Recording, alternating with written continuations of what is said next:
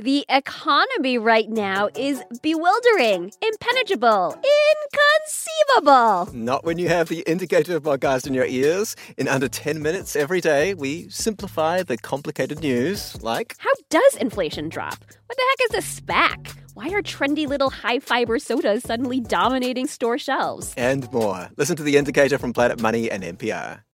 Hey, I'm Kelly McEvers, and this is Embedded from NPR. As you probably know, for the past week, we've been sharing episodes from The 13th Step. It's a new investigative podcast produced by our friends at NPR member station NHPR, that's New Hampshire Public Radio. If you haven't listened to the first two episodes, make sure to go back to the top of our feed and check out the first episode. That's The 13th Step, The Shadow. And the second episode, The 13th Step, The God of Recovery. What you're about to hear is episode three, and it's about the backlash to Me Too, to the kind of reporting that's in this series. In March 2022, reporter Lauren Chooljian published the first story detailing allegations against Eric Spofford, the founder of New Hampshire's largest addiction treatment network. And then, over the next few months, Lauren's sources and Lauren learned what happens when powerful, wealthy people want to intimidate sources and stop these stories from coming out. There were threatening letters, lawyers, and worse. To hear the rest of this eight part series, make sure to find the 13th step. That's 13th with the number 13 in your favorite podcast app or by clicking the link in today's show notes. All episodes, including a brand new update in the case against those accused of committing vandalism at the homes of Lauren, her colleague, and her family, are available now. Okay, here's episode three of The 13th Step.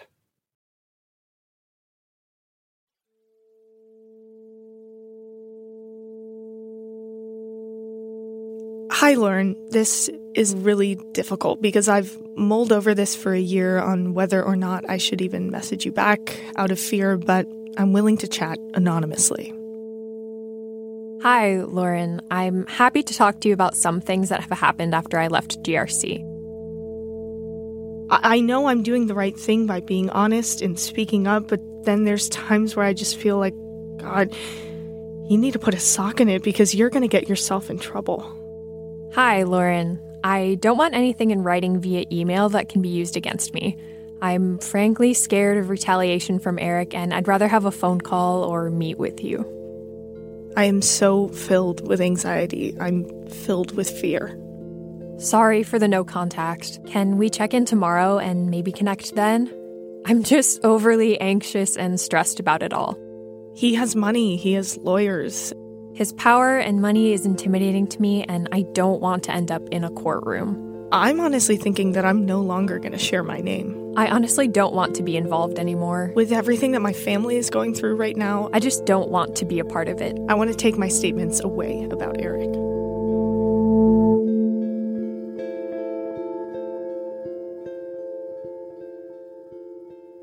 This is a small window into what it's like to report on sexual misconduct.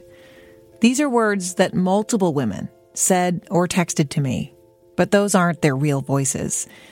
I got their permission to share even the most basic sentences with you in ways that are unidentifiable because it's the best way I know to illustrate something that happens all the time in every industry, not just addiction treatment. People work up the courage to contact a reporter because they want accountability, closure, justice. But then they consider all the very real downsides and they disappear. I can't tell you how many times this has happened while reporting on Eric Spofford and allegations of sexual misconduct.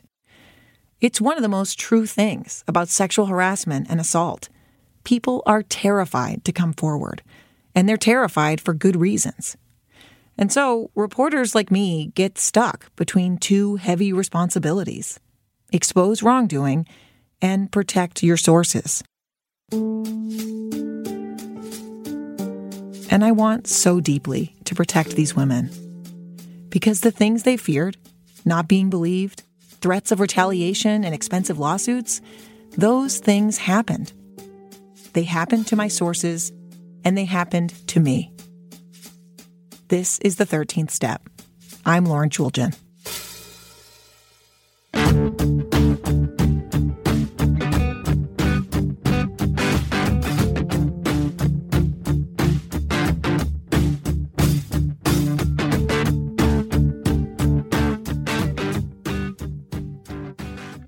So, I've mentioned a few times now that I've already published a story about Eric Spofford and the allegations I uncovered.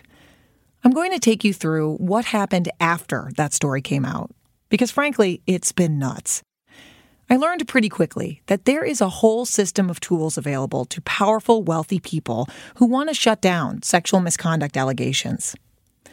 So let's start with the day the story came out March 22nd, 2022. The story included a lot of what you've already heard in this podcast. Elizabeth and the Snapchats Eric allegedly sent her starting the day after she left his treatment center. Employee A alleging that Eric sexually assaulted her in the middle of the workday. There was also employee B, who didn't talk to me, but her allegations of a relationship with Eric that wasn't always consensual and the effort to silence her, it led a bunch of people to quit GRC. I actually spoke with nearly 50 people for that story. And through all those hours of conversations, it became clear that Eric was not only the success story that he shared widely around the internet. Turns out, for many people in the recovery community around New England, Eric's alleged behavior was an open secret. He preyed on vulnerable people, and he wielded his power to avoid consequences. Eric denied all this through his lawyer and threatened to sue us. We published anyway, and almost immediately my phone blew up.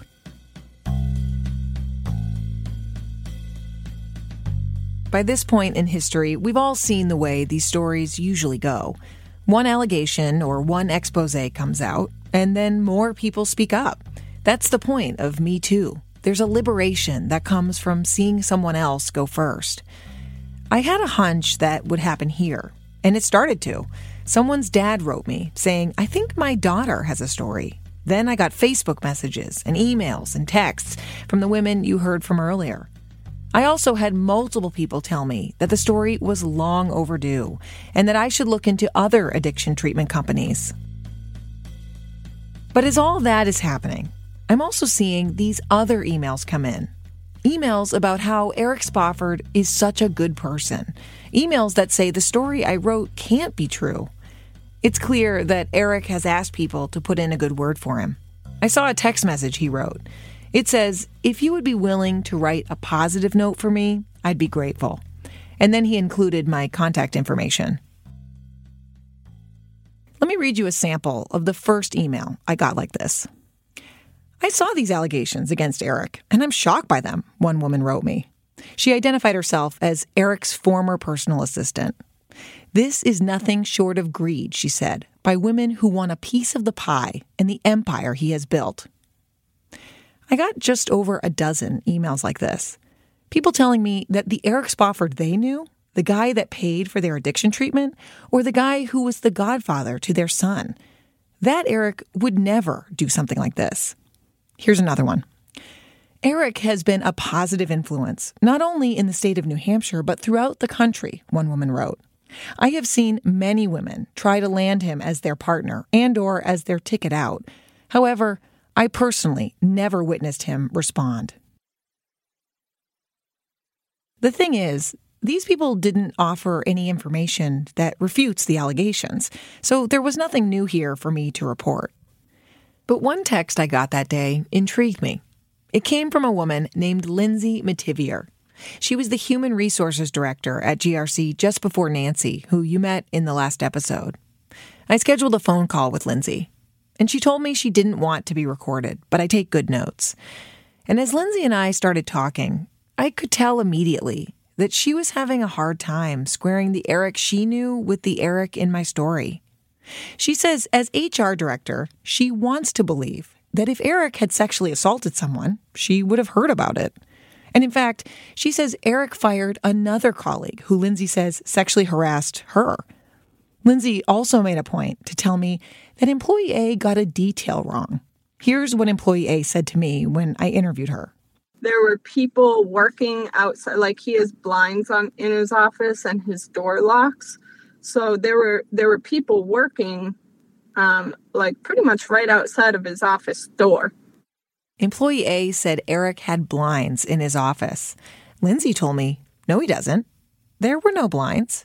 Lots of offices in the building had blinds, she said, but not Eric's. I hope it isn't true, she told me. My gut says that it's not true, but I don't want to victim blame or call anybody a liar. But someone's gut feeling is not what a reporter changes a story for. It actually doesn't matter that Eric fired someone else for sexual harassment. And the fact that employee A never told Lindsay, the HR director, what happened, well, most sexual assaults go unreported. And even if employee A misremembered that blinds detail, none of this changes the fact that employee A says Eric forced her to have sex in his office. I also corroborated employee A's story. This is how reporting on sexual misconduct works. In employee A's case, I talked with three separate people who all said employee A told them of an unwanted sexual encounter with Eric. But I want to be clear I'm really glad I talked to Lindsay. It's my job. And also because later, Eric and his lawyers would show me that turns out this was coordinated. They made clear that they knew Lindsay and I spoke, and they were upset we didn't update the story to include her comments. Eric's lawyers even got a signed affidavit from Lindsay, notarized and everything. And in it, she again says that employee A described Eric's office incorrectly. Except, this time she didn't mention the blinds, the detail that she was so sure of. It changed. In this affidavit, Lindsay says, quote, To the best of my recollection, Eric did not have a couch in his office, end quote. A couch. That's the detail, she says, employee A got wrong.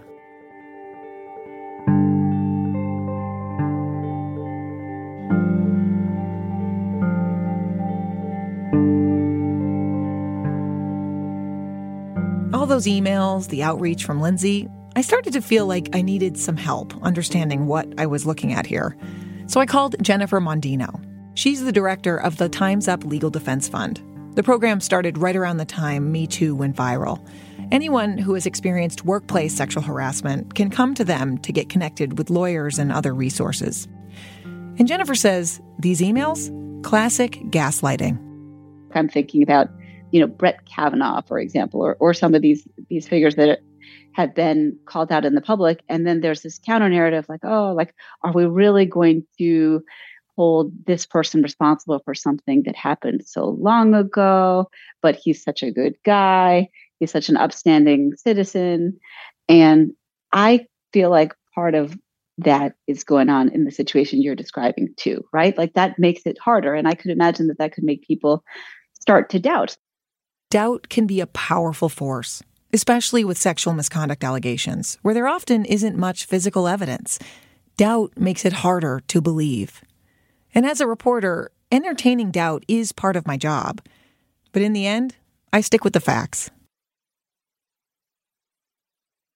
The night after the story came out, just before nine o'clock, I was sitting at my dining room table scrolling through emails, and I got a text from employee A. It was an attachment titled Litigation Hold Letter it was from Eric Spofford's attorneys, and it had her real name on it, first and last, a name I never used in my story. I got this by text message right now, she added. She had no idea what it was, and neither did I. But the more I read, the further my stomach sank. The opening line of the letter is long and intense. It says that employee A is put on notice of litigation that will eventuate because of her involvement in my story. I kept reading. It says things like it's employee A's legal duty to immediately preserve all documents related to the story.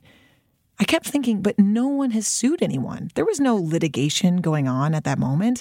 And yet, failure to comply with this letter, it says at the end, could lead to sanctions or adverse inference jury instructions and or liability for spoliation of evidence. And then more text came in from other sources. Piers Kanuka, the former director of spiritual life at Granite Recovery Centers, he got one. Then Elizabeth, the former client who says Eric sent her explicit messages on Snapchat. Elizabeth also got the letter via text message with her real name on it. She actually thought it was spam and deleted it. What are they trying to do? She texted me. Piers said they might sue us. I don't have anything to sue for. As in, she doesn't have any money, but Eric is a millionaire. Eric's lawyers would end up sending these letters to nearly every person whose name or voice appeared in the story. I shared these litigation hold letters with another attorney I reached out to. Her name is Lisa Banks, and she explained usually litigation hold letters are a routine part of the litigation process, a housekeeping kind of thing. But in this case, if you're talking about a potential victim or survivor of sexual assault, I think it's unusual that they would receive a litigation hold memo. Um, but I think in this scenario, them receiving it probably was designed to intimidate them with the idea that maybe they would stand down, not come forward, recant any number of things. Lisa is an employment and civil rights attorney in D.C. If her name is at all familiar, it's likely because she is one of the lawyers who represented Christine Blasey Ford, the California professor who says Brett Kavanaugh sexually assaulted her in high school. And Lisa is no stranger to the tactics powerful people use when they're facing misconduct allegations. The litigation hold memo is one way you can create a shot across the bow and let somebody know that they're in the crosshairs. And, and, that can typically inure to the benefit of the accused, in that lots of people don't want to be involved in litigation, they're afraid, uh, and they will disappear. Legal threats can really put a lot of pressure on a person. I started calling around to my sources to see how they were doing. I'm fucking furious. He's fucking with the wrong person.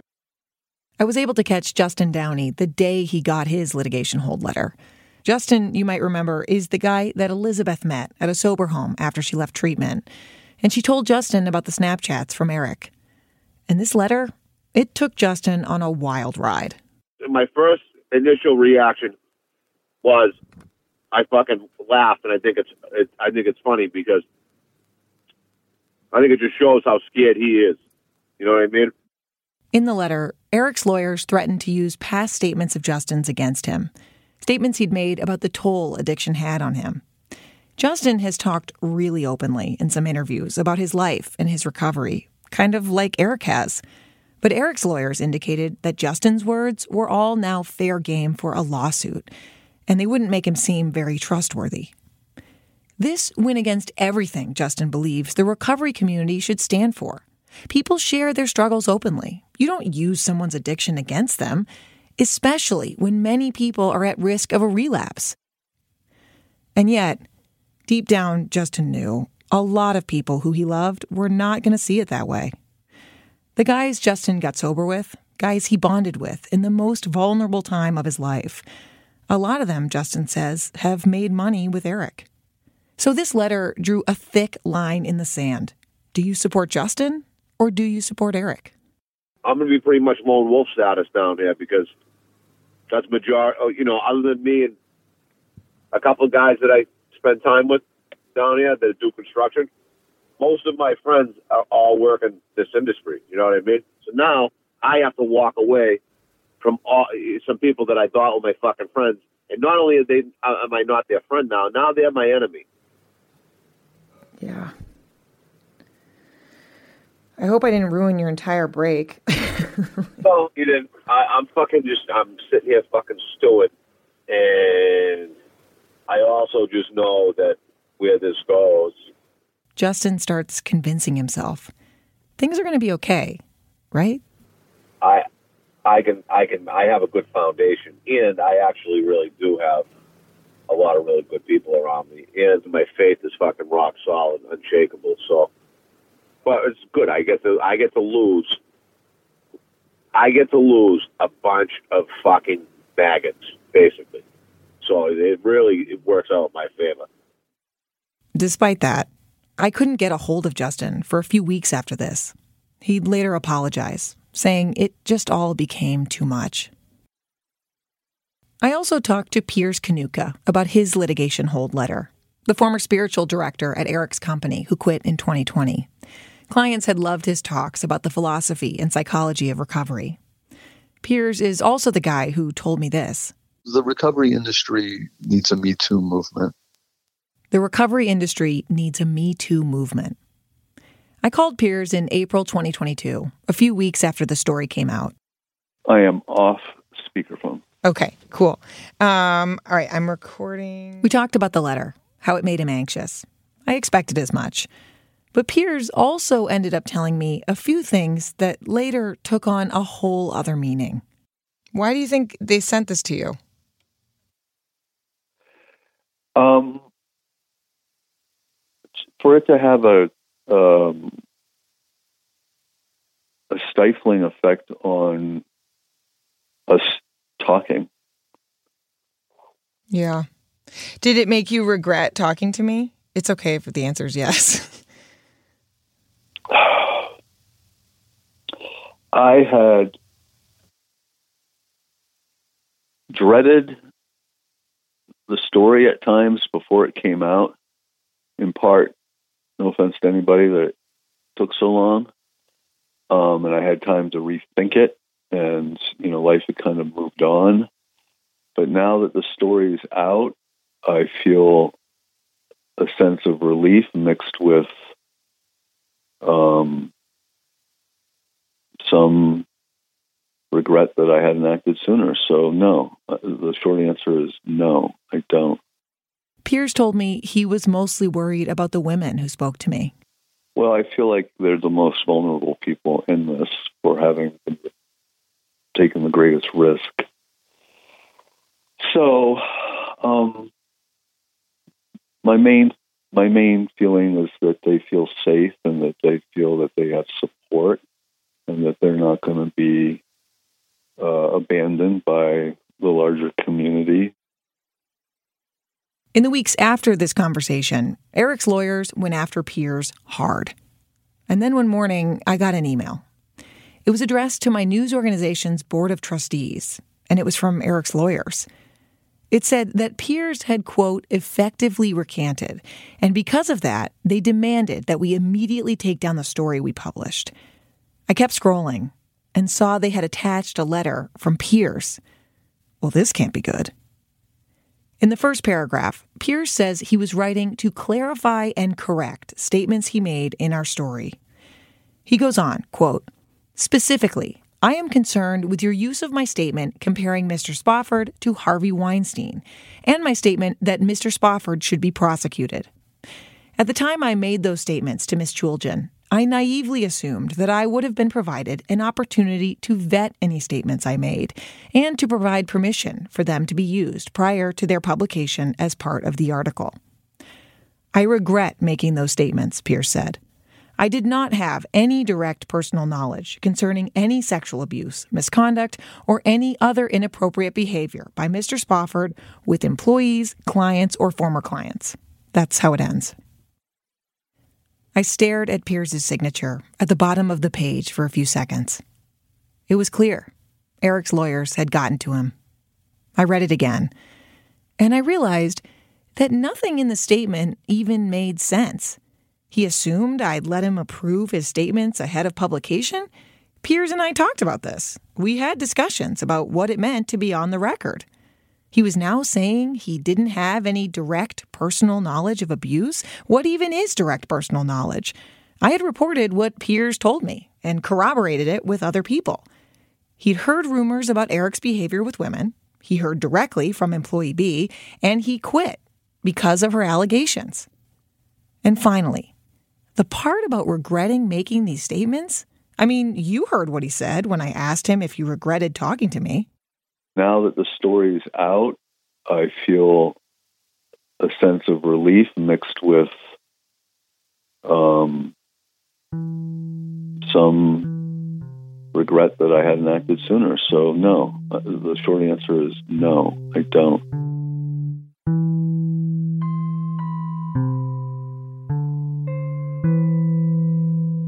I contacted Piers before we put out this podcast to see if he wanted to comment further. He didn't respond. I showed Piers's letter to Lisa Banks, the lawyer in D.C. I think this is strange. I, I've really never seen this uh, where somebody who is seemingly such a solid source, quoted extensively in your article, would then turn around and write this kind of letter. I mean, it's not, he's not recanting, uh, which I think Spofford tries to suggest he is, or he says that he is, but it, he's not.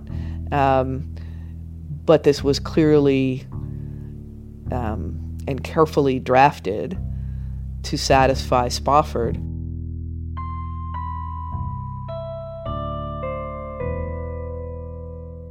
Lisa called this letter a non denial denial. But while the content of the letter was strange, the tactic at play here from Eric's lawyers was clear to her. Step one use legal threats to intimidate. Step two use that pressure to get what they want. If they can start picking off the witnesses one by one, pretty soon their case gets better and better, and your story looks thinner and thinner. Eric even posted the Piers's letter on his personal Facebook page, and he wrote, When my lawyers told Piers's lawyer that we were going to sue him for his defamatory statements, he negotiated a settlement. Eric has since deleted the post. Still, the recovery community in New England is small. So posts like this, they really get around. Lots of people saw this. Sources called me, and they did not see a non denial denial like Lisa Banks did. They saw that Eric got to Piers, someone they trusted, someone they thought was standing up for all these women, and that Eric spent a lot of money on lawyers doing it. They saw hundreds of supportive comments on Eric's post, people cheering him on. Any negative comments about Eric were quickly deleted. I know because I watched it happen in real time. Meanwhile, Eric's lawyers kept insisting that we take the story down. And if we didn't take the story down, they said Eric would, quote, have no choice but to file suit against NHPR. We did not take the story down. Lisa Banks was right. Eric did try to pick off my sources one by one. The next thing his lawyers did was contact employee A the woman who told me that Eric sexually assaulted her in his office. Eric's lawyers took Piers's letter and emailed it straight to employee A. The subject line of the email was Spofford versus employee A's real name, like the name of a lawsuit. But there was no lawsuit at this point, just threats of one. Spofford versus employee A did not exist. It still doesn't, actually.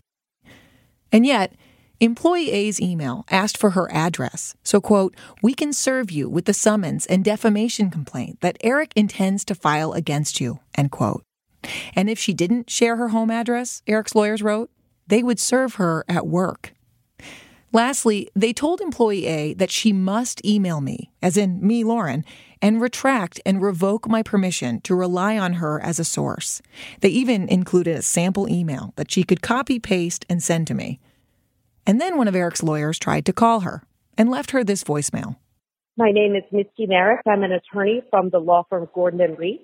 I sent you an email yesterday regarding a potential litigation in federal court brought by Mr. Spofford against you. If you could please return my call. As you may be able to guess by now, the lawyers I spoke with, Jennifer Mondino and Lisa Banks, they categorize this as just another pressure tactic. Lisa Banks says it's actually super common. A quick example Lisa is currently representing 40 women who worked for the Washington Commanders, the NFL team. Lisa's clients say that workplace was toxic. Sexual harassment and abuse were pervasive. And here's what happened to some of Lisa's clients. People started getting uh, phone calls and visits from private investigators asking all sorts of questions and these were women with families and kids and and were extremely intimidated by this, which you know may have been the purpose, um, and maybe not. It you know sometimes you need to do some investigation, and that will involve calling people on the phone or sometimes knocking on doors. In our case, it felt like intimidation. In this case, it certainly seems like intimidation. Um, and it seems like something that had worked for them previously, at least with respect to Piers. So seems like an MO for, for them. But not not unusual. Um, you do need to do investigation, but you don't necessarily have to be intimidating and scary in doing it. The messages from Eric's lawyers were definitely intimidating and scary for employee A, but she didn't back down. It seemed like she was trying really hard to focus on seeing it all for what it really was. No matter what Piers did, she told me, she and Elizabeth are still the ones speaking. Piers just heard about it. He didn't experience it like they did. As for Eric, employee says, quote, he's just trying to scare us more than he's scared right now.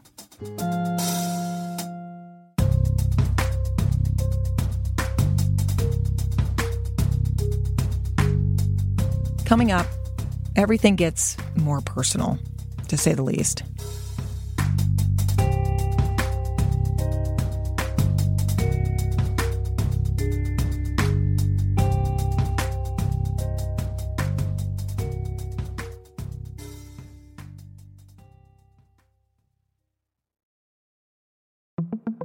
On NPR's Throughline, we cannot function for 24 hours without cobalt because it's in our smartphone, our tablet, our laptop.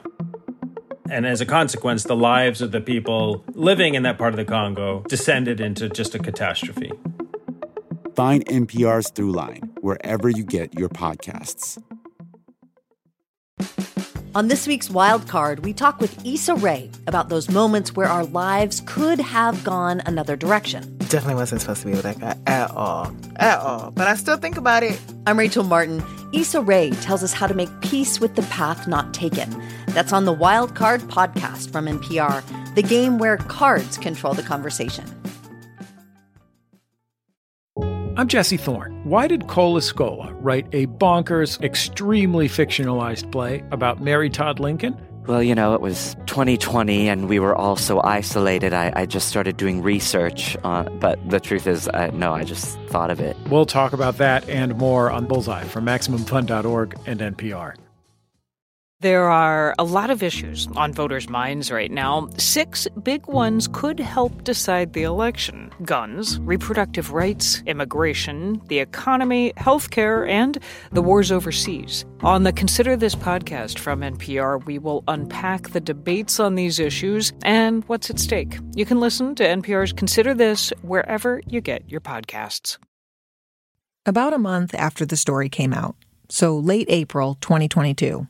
I was on vacation with my husband and my daughter. We were figuring out what to make for breakfast when this weird text came in from my mom. It said, Any chance Matt, that's my husband, any chance Matt would have a few minutes to talk to dad about a security camera? Sadly, we had something happen at the house last night and need one. I obviously called her right away. And my mom told me that morning, she woke up suddenly and realized it felt really cold in the house. She went downstairs to check it out, and she saw glass all over the floor. Someone had thrown a rock through my parents' basement window, shattered almost the entire thing. And when she and my dad went outside to see the damage, that's when they saw the garage doors. On one of my parents' bright white garage doors, someone had spray painted the C word. The second garage door just had a letter C on it, like someone started to write it again but stopped. I immediately thought, this had to be in response to my reporting. I told her, Mom, I know what this is. What? She was like, Lauren, no, no, no, no, no. This is just some young kid doing something stupid. Don't be in that headspace. Don't think like that. How could I not? My parents live in a small town in New Hampshire, like 9,000 people and they live at the very end of a very quiet cul de sac. It's not on the way to anything. I mean, there is no way someone randomly comes down there with a can of red spray paint. I told my mom I had to call my news director right away. His name is Dan Barrick, and it would be an awful phone call. I told Dan what happened to my mom and dad's house, and Dan, it was like he almost whispered, Lauren, that happened at our house too. Dan wasn't home at the time, and that morning his neighbor texted Dan's wife saying, I'm so sorry, and then sent a picture of their front door. It was the same thing my mom told me. C word painted in red. Dan had a chunk of concrete thrown at his house, but it missed the window and dented the siding. There were a lot of phone calls back and forth with the police and each other. My husband and I were hundreds of miles away, so we had to send someone to check out our house. Thankfully, everything seemed fine. I remember my mom, and especially my dad, cycling through so many feelings. It was easier to hear my dad angry, like no one fucks with my family. It was harder to hear him sound so afraid. The next morning, I sat outside by myself to try and take a breather. I was supposed to be on vacation, for God's sake. And as I'm mindlessly scrolling my phone, I notice an email from the neighborhood listserv in a town I used to live in, Hanover, New Hampshire. The subject line is Incident on Stores Road.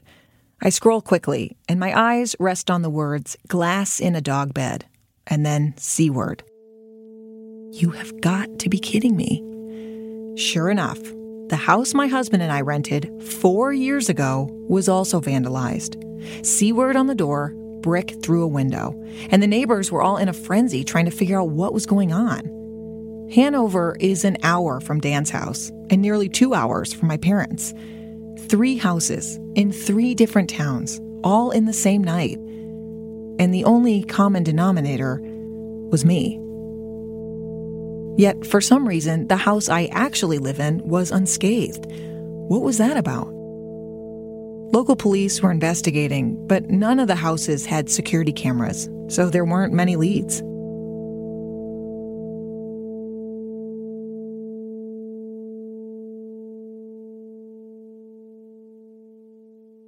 For most of my career, I've been really proud of my ability to detach, to distance myself from the material I'm reporting on as much as humanly possible. I sharpened that skill from many years of political reporting. Just report the facts, not my feelings about them. I was good at it. But then, all this happened. This vandalism has pushed me into an unfamiliar and uncomfortable place. I'm not detached from this story. I'm in it now, with my colleagues, even my own parents. But that's what happened. Those are the facts. I tried to talk all this out with my colleague Jason Moon. He's been on this journey with me since the beginning. So once I was back in town, this is a few days after the vandalism now, we sat in a studio and I filled him in on the latest updates. Um, How you doing? I'm not doing very good. um I was kind I felt like um like I could, was like kind of holding it together like relatively speaking like I definitely had a lot of feelings obviously. Um but last night I was talking to my parents uh, who both have COVID now. Right. Great timing. That's not helping anything. Uh, to add to all this excitement, my poor parents got COVID. My mom got it first and apparently pulled the short straw because she was quarantining downstairs. They, um, you know, my mom's like quarantining in the basement with a broken fucking window, which is like, she says it doesn't bother her, but just is like quite the image. Um, but I was talking to my dad and he started being like, oh, look, I don't think you should do another story because whoever did this is like not rational and is not, you know, is is likely to do more violence, and you know we don't want that. And um, you know, I was like kind of struck by that, but then I like tried not to like I don't know. I just was like, what do you even say? You know. What did Um, you say? I think I I said like, well, that's why we're talking to police about what they think, and you know, that's why I want to meet with the AG to ask them what they think. Um, but at the same time, Dad, like, no one can tell us, like, what, and and I just was like, yeah, okay. And then I was talking to my mom separately because you know they're in two separate floors of the house now, and um, she was like saying something about my dad and I was like, "Well, yeah, he just like told me he doesn't want me to do any more stories." And she said like, "Well, Lauren, like I don't know if I do either. Like why do you why do you want to keep doing it?" You know, like what if they do something worse? It's just awful because, like, I don't want to do something that they don't want me to do because they're scared something bad could happen to them. But, like, it's just kind of, you know, absurd that you can't, like, write about the truth and because you're afraid that someone's going to hurt you.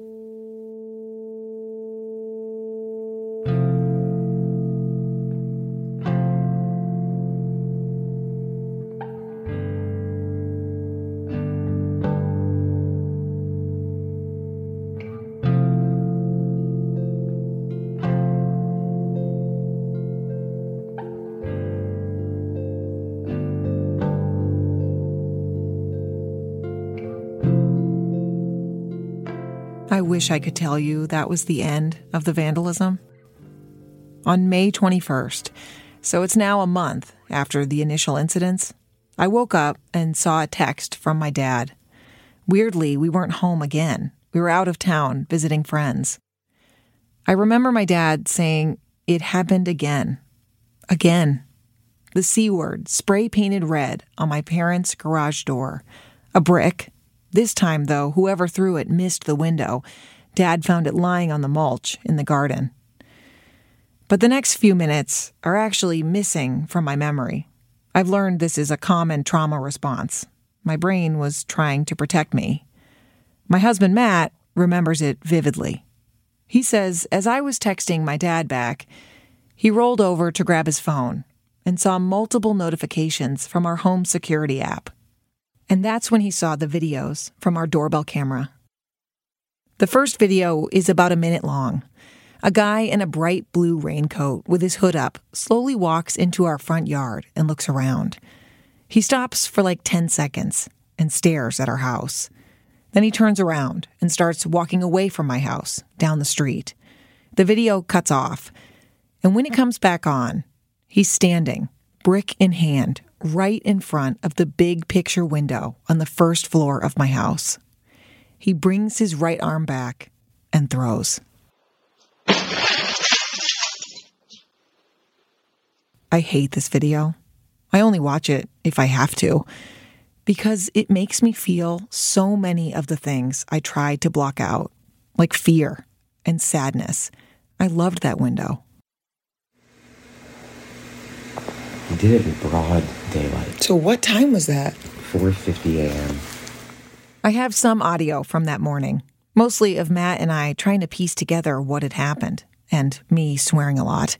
You can also hear my daughter babbling away like it's just any other morning.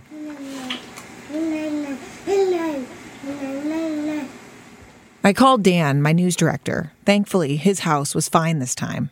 Matt called the police, and he stayed on the phone with them while they went to our house and walked around, checking things out.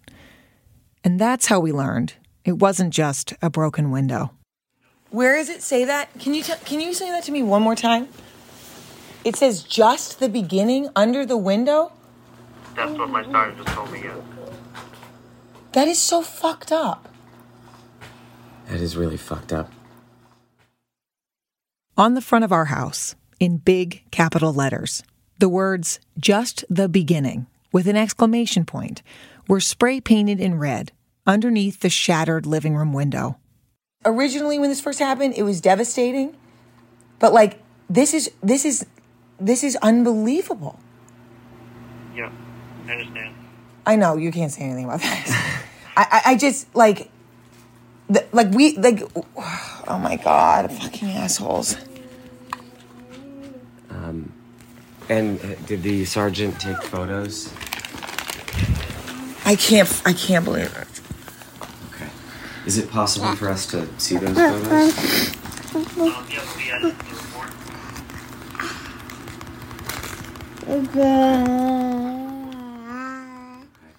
It was raining that morning. Thankfully, my neighbors tacked up a tarp over the broken window, so our living room wouldn't be soaked by the time we got home.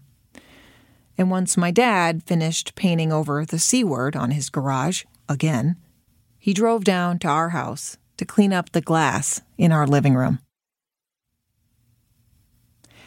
Unlike my parents and New Hampshire Public Radio colleagues, I actually live in Massachusetts, just outside of Boston. And law enforcement here took the vandalism really seriously. Good afternoon, everybody. Thank you for being here. The district attorney of my county, Marian Ryan, she called a press conference with the chief of police in my town, and they even played the security camera footage from my house. We are here to ask for your help in identifying a man who both spray painted and broke a window with a brick in a home on in Melrose. And the, I'll give you some details and then we'll show you some video. We are beeping the name of the street I live on because, obviously. My name is Michael Lyle, I'm the police chief in Melrose. First, I want to tell everybody, for the Melrose residents that are uh, maybe watching this tonight, this is clearly not a random act. This was a targeted event. A reporter asked DA Ryan if she thought the vandalism was connected to my reporting. Obviously, it's very pressing that you would find out who is doing this for whatever reason, but does the potential that it's connected to what she does and the work that she's doing, does that? It makes what it much more you? disturbing. It makes it much more disturbing. Anybody coming home and finding The DA basically tells this reporter this would be disturbing for anybody to experience. It's one thing when it's random, at least it's detached from you. But in this case, it is certainly of a different level when somebody targets you for whatever reason. And then a third level when somebody would target you for the report, in this case, she's a reporter, for the reporting kind of work, if in fact that's the motive. You know, there are obviously First Amendment considerations, and then it just brings it to a whole nother dimension in your life. It isn't just I'm worried about my property, but actually, am I going to be affected in doing what my work is because I'm worried about my own family or my own home? now, because this was a press conference, that meant word was out. I started getting tons of requests for comment the Washington Post, the Boston Globe, but at the time, I really wasn't up for talking. Actually, this is the most I've ever said publicly about any of this. My news organization, NHPR, also covered it. The station hired an independent reporter and editor. That happens sometimes in journalism when an organization has to report on itself. And the NHPR reporting, it ended up becoming a new source of fuel for Eric and his lawyers. Here's what happened. The reporter is named Mayor Rindy. Mayor called the police chief in my town for an interview. And as they talked, the chief tells Mayor that the police may interview Eric in the course of their investigation. The chief says Eric, quote, may have some information that might support a case. It would be too early to say he would be a person of interest. Then the chief went on and said, after the article came out, all this trouble started for the reporter or the news organization. So Mayor then takes this to Eric Spofford and asks for comment. And in response, Eric called the coverage of the vandalism a quote, coordinated attack, a move to keep him from suing us. It's a long statement, but here are some of Eric's main points. Eric says, quote, NHPR is trying to draw a speculative connection to me and has corralled its media buddies to pick up the vandalism story so that it can point fingers at me in another article. As for the actual vandalism, Eric says he was, quote, completely uninvolved, adding, quote, I also don't need to vandalize someone's property. I have truth on my side, and I will vindicate myself through lawful means. But Eric also offers a theory. He says, quote, Many people in recovery have credited me with saving their lives. Perhaps one of them felt compelled to do these acts in a misguided attempt to defend me. I would never condone it, but I have no control over what other people do.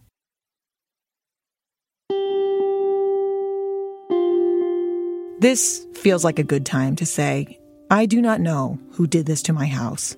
I do not know who did this to my parents' house twice, or to Dan's, or to that random house in Hanover I used to live in. I obviously would like to know.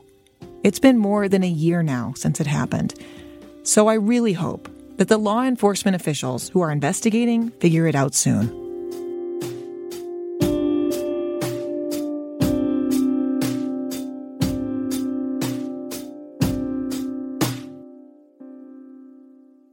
There's so much more that happened. Like the time Eric's lawyers asked the New Hampshire Attorney General to open a criminal investigation into NHPR, or the time Eric threatened to sue the mother of his oldest son for defamation, He claimed she was a key source in my story, despite the fact that she is never even mentioned. And finally, Eric and his lawyers made good on their legal threat. In September of 2022, Eric filed a defamation suit against me, my colleagues Dan and Jason, and also three of my sources Justin Downey, former HR Director Nancy Bork, and former COO Brian Stays. The complaint Eric's lawyers filed is 396 pages long, including exhibits. A few lawyers have told me, Lauren, I have never seen anything like this. Eric's lawyers start by calling my reporting a baseless assassination of Eric's character.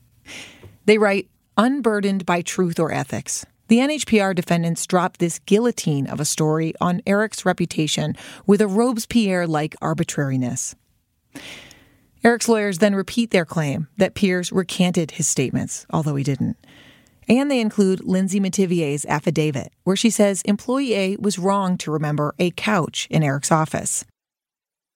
If you file a defamation suit, you have to prove that the thing someone wrote about you is not true, that the writer was negligent and didn't check the facts.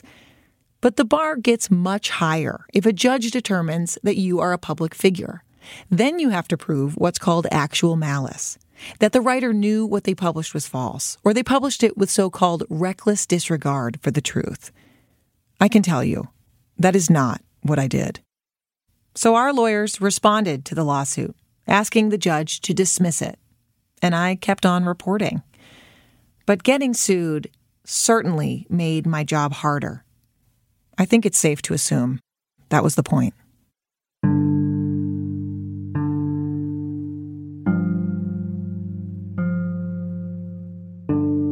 Now, I don't tell you all this to scare you. All this is working hard in that sentence. I mean the vandalism, the retaliation, the lawsuit, all of it. I am certainly not here to discourage anyone from coming forward if they've been harmed. I guess I just wanted to show you what's out there. Because this is so much bigger than Eric Spofford. This is what you can face when you try and go public about wrongdoing that you've experienced or in my case, you try and report on it. Anytime you make big strides, like I think we did with, you know, Me Too becoming a household phrase and all these people speaking out about workplace sex harassment, you kind of know that you are making strides when there starts to be backlash. This is Jennifer Mondino again with the Time's Up Legal Defense Fund. I chose Jennifer and Lisa Banks as my legal guides in this episode for a reason. These two are deeply in the trenches of this post Me Too world. So they not only were able to identify common tactics, they could also see a bigger picture here. They both told me that my experience, my source's experience of retaliation, it lines up perfectly with this particular moment we are all living in right now. And both Jennifer and Lisa were clear. The most powerful part of retaliation is its chilling effect. It keeps others from coming forward. I know that chilling effect all too well. There's one woman in particular that I can't shake. She reached out to me after my initial story came out. She agreed to come to our studio for an interview on the condition that it would be anonymous because she was afraid of Eric. We could record her voice, but not use her name. So she comes to the studio, we turn the microphones on, and as our conversation was winding down, she suddenly stops and is like, You know what? Fuck it. I'm not afraid. And she said her name into the microphone her real name. But then over the next few weeks, she saw how Piers had been threatened with a lawsuit, how Eric posted Piers' letter on Facebook, and then she saw the pictures of the broken window at my house, and she dropped out. She told me, I don't think anyone can protect me, not even you. I told Lisa Banks, that DC lawyer, about what happened with this source, and she said, It's disappointing, but can you blame her? Of course not. How could I blame someone for doing something so rational? It's why I continue to be blown away by the sources who are still sticking around. This certainly hasn't been easy for them either. But in my first conversation with Elizabeth, the former client, she reminded me that despite all the very real risks, there is a bigger purpose here if I can do anything to like make at least like one treatment center better, I'm happy to do that.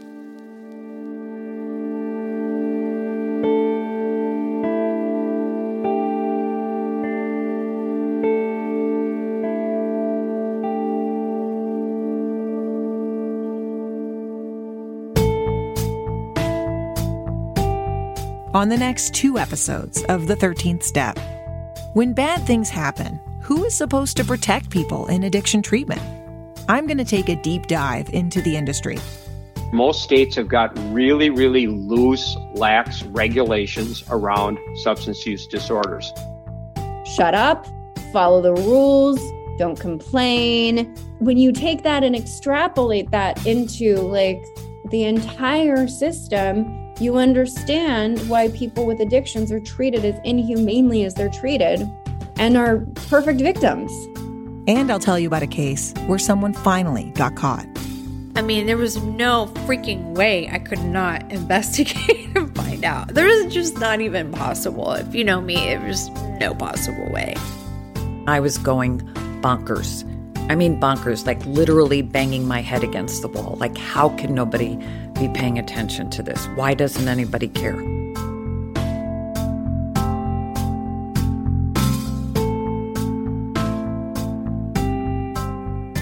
The 13th Step is reported and produced by me, Lauren Chooljian. Jason Moon contributed reporting. He also wrote the music you hear in this show and mixed all the episodes. Allison McAdam is our editor. Additional editing from senior editor Katie Colaneri and news director Dan Barrick.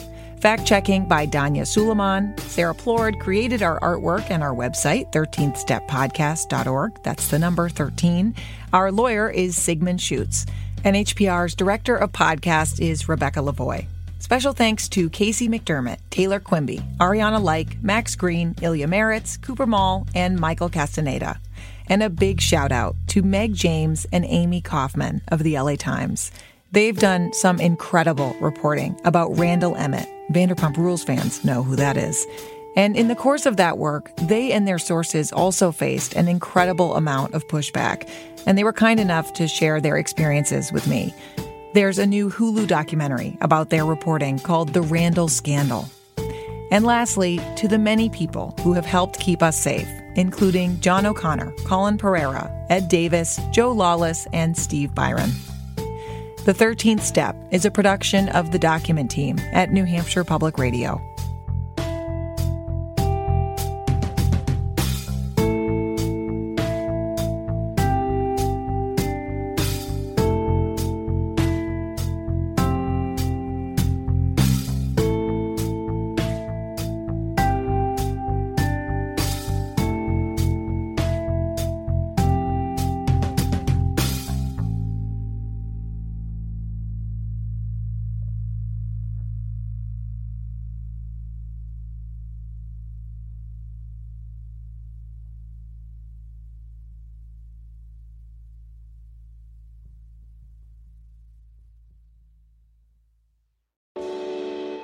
Is everyone so obsessed with traditional wives or trad wives on social media? This week, we're talking about the viral videos of women making marshmallows and mozzarella from scratch, and how behind the sheen of calm kitchens and cute fits, there's some interesting pessimism about our modern world. And that's worth digging into. Next time on It's Been a Minute from NPR. On It's Been a Minute, we're keeping you in the know when it comes to culture. I break down the latest trends and the forces behind them and introduce you to the creatives who think deeply about how we live today. Come for some good old cultural analysis and have a few laughs with me. Listen to the It's Been a Minute podcast from NPR. Pro Palestinian protests have popped up on college campuses across the country. But from the eyes of students, what are we missing? From the outside, these protests are painted as really violent when that couldn't be further from the truth. I'm Brittany Luce, host of NPR's It's Been a Minute, and I'm inviting you to hear from student journalists who see what the rest of us cannot. On It's Been a Minute from NPR.